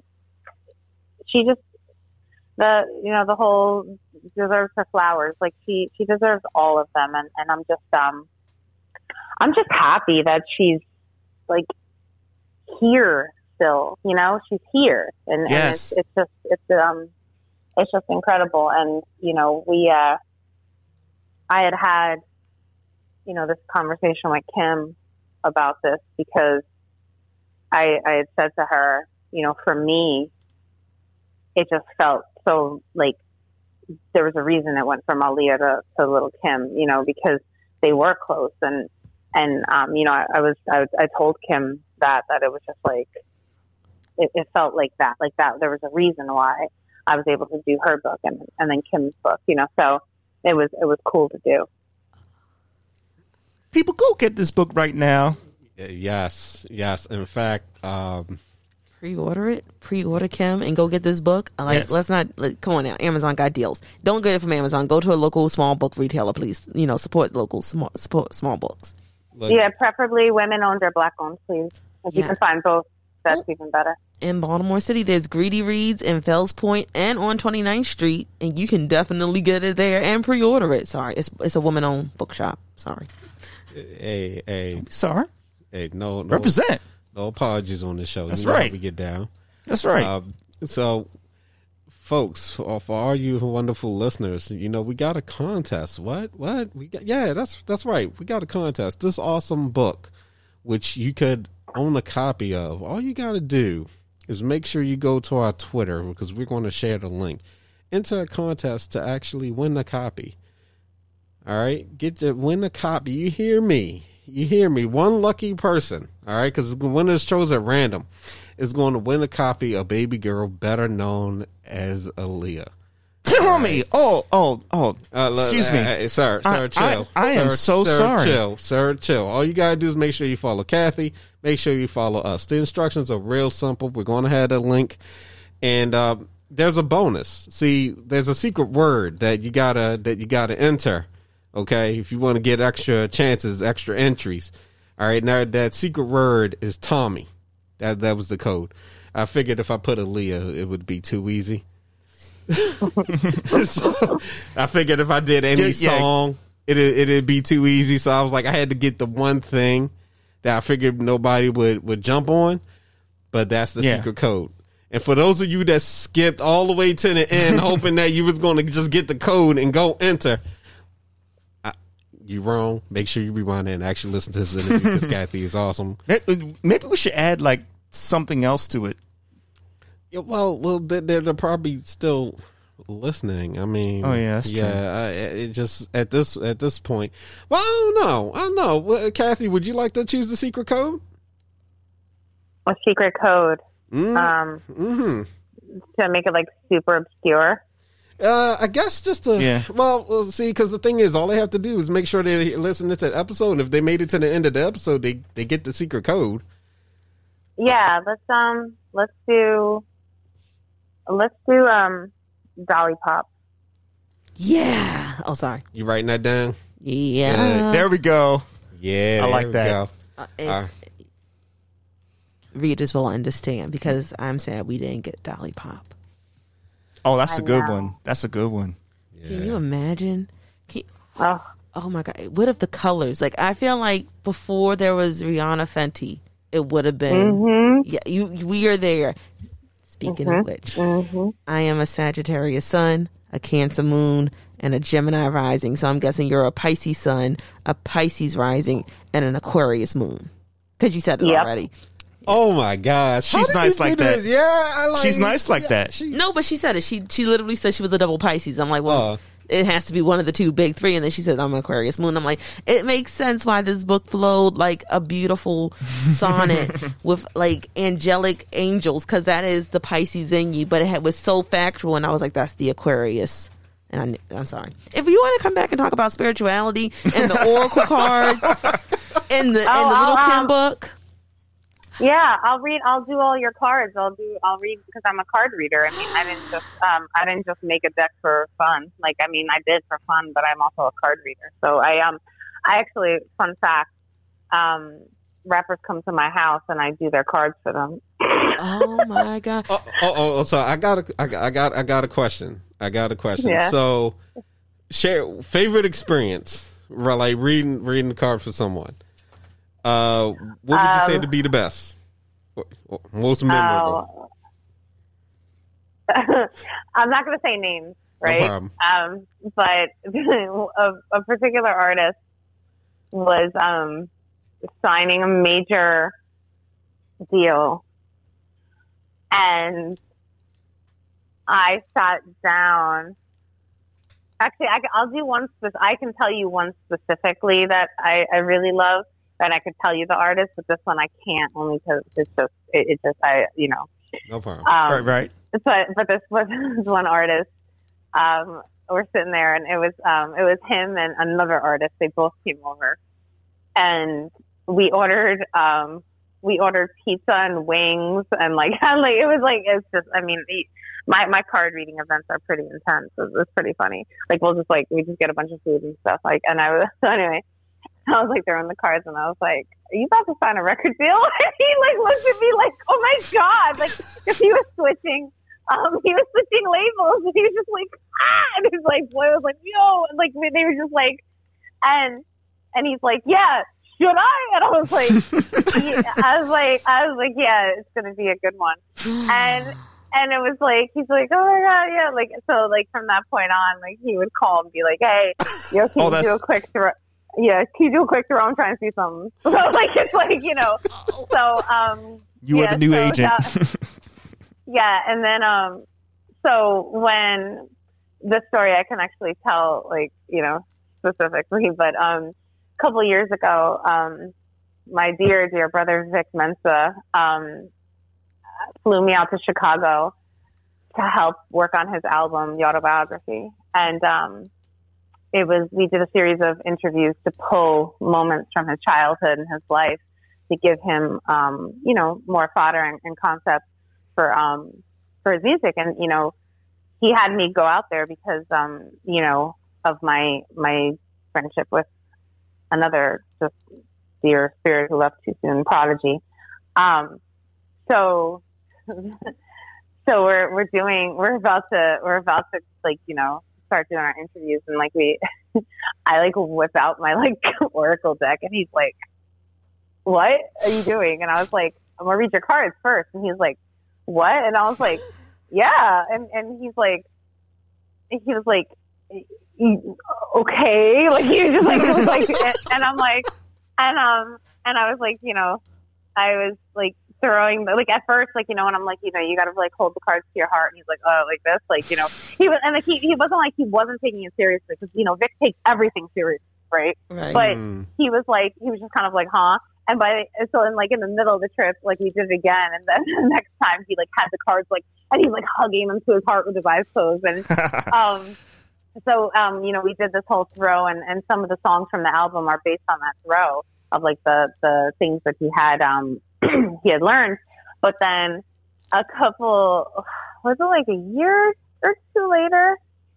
A year or two later i had to go i was meeting him at um somewhere downtown in new york city. Um i was doing um his feature for double xl and um i like i got there and he's like he was like I, you know like i had seen him in between but i, I hadn't um i hadn't actually like you know seen him um, just like sitting down and talking to him, and he's like, "Do you have the cards?" I was like, "I was like, yeah, I do." And he's like, "All right." So we did the interview, and he's like, "Okay, okay, okay." So I'm trying, I'm, That's try- I'm trying to, I'm trying to, I'm trying to see something. Like I have to, you know, like I got, I'm trying to figure something out, and I, like so we did like a throw, and um, and it was just like it was funny because um, you know, and then obviously like we, we just have like a wonderful friendship that when I was in LA right before the pandemic hit, um, I had this big dinner at this like one spot and, and you know, Vic was there and he's like, Did you bring the cards? And I was like, No and he's like, What? Like, and it was, but um yeah, it's the I think that artists get the experience from an oracle deck as opposed to like a tarot deck, you know, um is is like obviously a completely different experience. So the oracle deck is providing this kind of guidance and I think like for artists who who navigate with no compass, it's really they love that idea of not only being able to uh, like ask for guidance, but then get kind of like things that'll help them, you know, move forward without necessarily predicting the future. You know, like it puts it still puts the control back in their hands. Mhm. So, long story short, long-winded ask, um, answer to say yes, I will definitely come back on, and I can bring my deck, and I can do everybody's cards, and have everybody completely think I'm a total weirdo. So yeah, no, why Yeah, not? we no, gotta- no, Yeah, we You- got to have her over, drink some tea, have some readings, and, and then listen to the album, to the uh, Aaliyah album coming out. Yes, but yeah. know, oh my gosh like yes i mean okay so like because i have so many more questions because like like i'm, I'm assuming you're catholic because you're italian and well that's from what i read please if i'm wrong let me know and like just how that came the spirituality came about oh yes i can't wait to talk to you some more and like astrology and just you're just so dope you're just like a dope wonderful amazing caring person i feel like you have a big heart but you're also very like nah we ain't effing with each other Yeah, because yeah. i ain't got this time for this energy Pisces women are amazing. That's all I want to say. I'm sorry. And I, I appreciate that, and I can't wait to talk about this. I, I mean, I love all three of you. Like you're just amazing, and um, I uh, I'm glad that you you want to hear about these things because you know the not a lot of people, people can be very scared, especially like you know you know I'm not gonna go too far into it 'cause obviously we're on what like hour three at this point? Now, but um uh it is it is weird you know when you make the jump from I always call myself I don't I call myself a roaming Catholic Yeah. instead of a Roman Catholic right? So I'm a Roman Catholic, R O M I N, R O A M I N, Roman Catholic. Um, I understand. so yeah, so it's like, but I, I also think it's like, um, it, it was for me because doing, I always led, I had like this like kind of duality where it was like spirituality and then like the, the musical aspect and I was always afraid to merge the two. And it wasn't until I interviewed Erykah Badu and she did my numerology chart like on the phone, um, that I was like, and she's a she's a February Pisces too, and like we're just wired differently. February Pisces are very different, right? Like no disrespect to March Pisces, shout out to them too, but Oh, February Pisces, like you know, No. three dollars and six nine. No, but I fully understand because like if you ever meet a November Sagittarius and a December Sagittarius, it's like the December ones are real like wow, but the November ones are kind of quiet and chill, and then once they connect with you, they're wow. And again, February Pisces to me are like very. Y'all is definitely like very spiritual, very mystical, but very logical. And March Pisces, like, woo, they have a, it's like they tap into a different element, but they're, I get it. It's, it's something about that when you're born thing. But yeah, we can talk about that next time. I'm gonna stop. I'll be we had, man, we are having too much fun. Nah, listen. this has been this has been a lot of fun. It has, it has. Kathy, thank you for coming on to the show. I, I was looking at it, it's like, oh no, I only told it to be an hour. So, like, I want, No, I mean uh, this is a, you know it's it's funny. Like I I would be literally sitting in my bed watching The Office by now, but I'm like really enjoying this conversation. I'm just like, oh, so what's everybody getting into this weekend? Like, But I will be in New Jersey going to the Oreo Cafe tomorrow, but that's very odd and very what? weird. Yes. Hook it up. You, Hook it up. wait, you Set live it up. in wait you you live in Jersey? No, I'm in Baltimore, but me and my friends are taking a road trip up to Ru- Rutherford, New Jersey to the American Mall to the Oreo Cafe because we were like, we're so sick and tired of being like good, honest people and like watching ourselves with this panoramic pandemic. And so we were like, we're going up there and we're just going to while out for a little bit. Bring your cards. Well, when um I'm, when when we when we stop the recording of this, I'm gonna give you some cheat codes on that area. So Oh, oh, see, see, you know something, uh, Kathy, I, I'm, I'm telling you, we, we, when we have interviews, there's always magical moments that happen on the, on the show. And I have to say that, like, Chris, the entire time, was just so prepped. I was like, you, you know something, this is this is going to be an interview where we probably hear her the most than we usually did. We normally do here. yeah, I did not think we were going to get a spiritual connection on that level during this interview. I, I, I'm really, I'm really sitting here like, like, hold on, like, I, I- I figured this was going to happen. I should have put money on this. the vibe is strong. The vibe is strong. Yes. you know, it is just it's just beautiful. We'll just want to thank you so much for uh, coming on to the show, kicking it with us, folks. Please go buy Kathy's books, and I, and listen, I'm saying books. I'm saying books. yes. Okay. Yes. books. She got other ones now. God save, like God save the queens. Okay, baby girl, better known as Aaliyah. Go get it, and also the cookbook that uh, she did with Prodigy. Please go get it. inside side note, Commissary Kathy, kitchen. Yeah. yes. And I have a, I have a pro- uh, a quick story for you. Uh, I met Prodigy, and it was by Aw. chance when I was in I was uh, in New York, and I was at MoMA, and I'm walking around, and he go he walks by, and I was like, I think that's Prodigy. So I'm literally like, nah, man, that that couldn't have been No, but but what if it is? So I'm not thinking about anything, right? And I'm like, okay, me, I'm going to the bathroom and do my business, and I'm leaving, and just as I go to open the door, he comes walking in. So my brain immediately is connecting the dots, like, oh shit, that's Prodigy. So I'm like saying Prodigy, but then my brain's like wheeling back, like, bro, bathroom. Oh my like, Keep, so God. just, just just keep going. So I'm sitting there like, yeah, yeah, yeah. Hold up, let me get let me get the fuck out. He's going past. Uh, I'm staying outside. So I'm like, holy shit, that was Prodigy. So I'm, I'm waiting for somebody. He comes out the bathroom, and then again, like brain, my brain is like, yo, Prodigy. So I just say it, and he's like, hey man, what's up? So he comes over and gives me a pound, and I'm sitting here thinking like, oh fuck, this is happening right now. And so he was with somebody, and I was like, okay, I don't want to be that fan that's you know trying to get a picture because I don't know, I don't know the situation. And I told this story before, but I don't mind telling it again.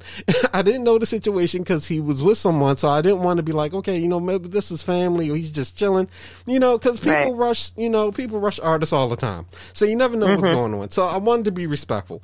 So we're just talking, And he was like, "Yeah, you know, I, I, you know, I live, you know, around the area, but I never get a chance to check this out. You know, this is kind of wild." And I was like, "Yeah." And in my head, I was like, "Yeah, this is kind of wild too." So, so we go about my, we know, we, you know, he gives another pound, and they're like, "Hey, you know, man, I'm a fan," and we keep going. And around this time, he mm-hmm. he partnered, he he him and Alchemist teamed up, and he dropped the Einstein album. Oh, uh huh. And one of my favorite songs on there was Young and Thuggin'. But in that song, he, you know, he's like, you know, no, you say you're a fan, but you ain't taking pictures, right? Like, so I'm listening to the album later and I hear that verse. I was like, oh man, I should have asked. but it was a, it was a circumstances. So, you know, that was my favorite track on the album with Domo Genesis. But every time I hear it, I laugh because I was just like, dude, I, I would ask for your picture, but I, I didn't know the situation. Then I didn't want to be rude. I didn't want to be one of these crazy rabbit fans. so I just wanted to share that. I just wanted I love to share that that, story. I love that story. That's amazing. Yeah, and like uh, another guest we had on the show, Gaston. He's like, "Yeah, no, Project was cool, man. I don't think he would have thought nothing." I was like, "Yeah, man," but you know, it was just Nah. in the moment. Like, see if anything, when you come back on the car, like that'd be me. I'm like, okay, so which artist am I going to meet so I can know ahead of time, so I can be ready.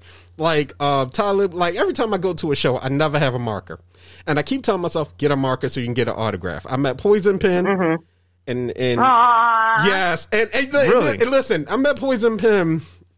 I'm at Poison. I want to say because he it was Immortal Technique. Uh, they brought the he brought the full circle. There was Reef the Lost Cauze. There was so many artists that was with Oh my him. gosh. Jedi Mind Tricks. It was a crazy show.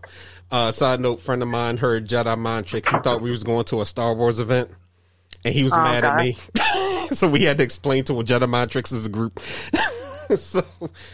Um, so I met Poison Pen, and the whole entire time I'm sitting there thinking, you know what? I need to have an actual pen if I'm going to meet Poison Pen, get an autograph. Now, but you know what? That was that was that was actually that was actually the second time. But he was with uh, Kweli because Kweli came through um, at the time, and the Immortal Technique was there, and that was the time I didn't have something with me to sign. But before then. I remember, you know, being able to meet him, but that was always a thing. I would just never have a marker. So I was like, you know what? The next time I go to a show, I'm buying a marker that I just keep. And I'm going to even have it labeled for when I meet an artist.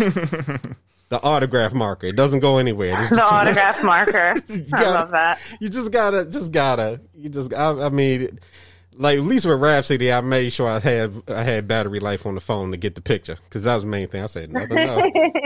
you know, somebody said, "Listen, Yeah. I need, I need to make an emergency call. I have my phone now. I gotta save this battery life, man. You gonna have to use a payphone. I don't know what to tell you, The payphone. Oh my gosh. right? But no, thank you so much, Kathy. Everybody listening, go get her books. Please make do. sure you follow her on social media. And listen, I can't wait to have you back. Yes, Uh, this has been a blast, Kathy. Thank you so much for doing this. It's been it's been just too much fun, and I just I I just really appreciate everything everything you're doing. You know, leading the women's movement forward. Thank you. Thank you. Thanks for having me. Word, word. and with that, folks, we are out. Make sure y'all pay attention to social media for that contest. All mm. right. Peace. Done.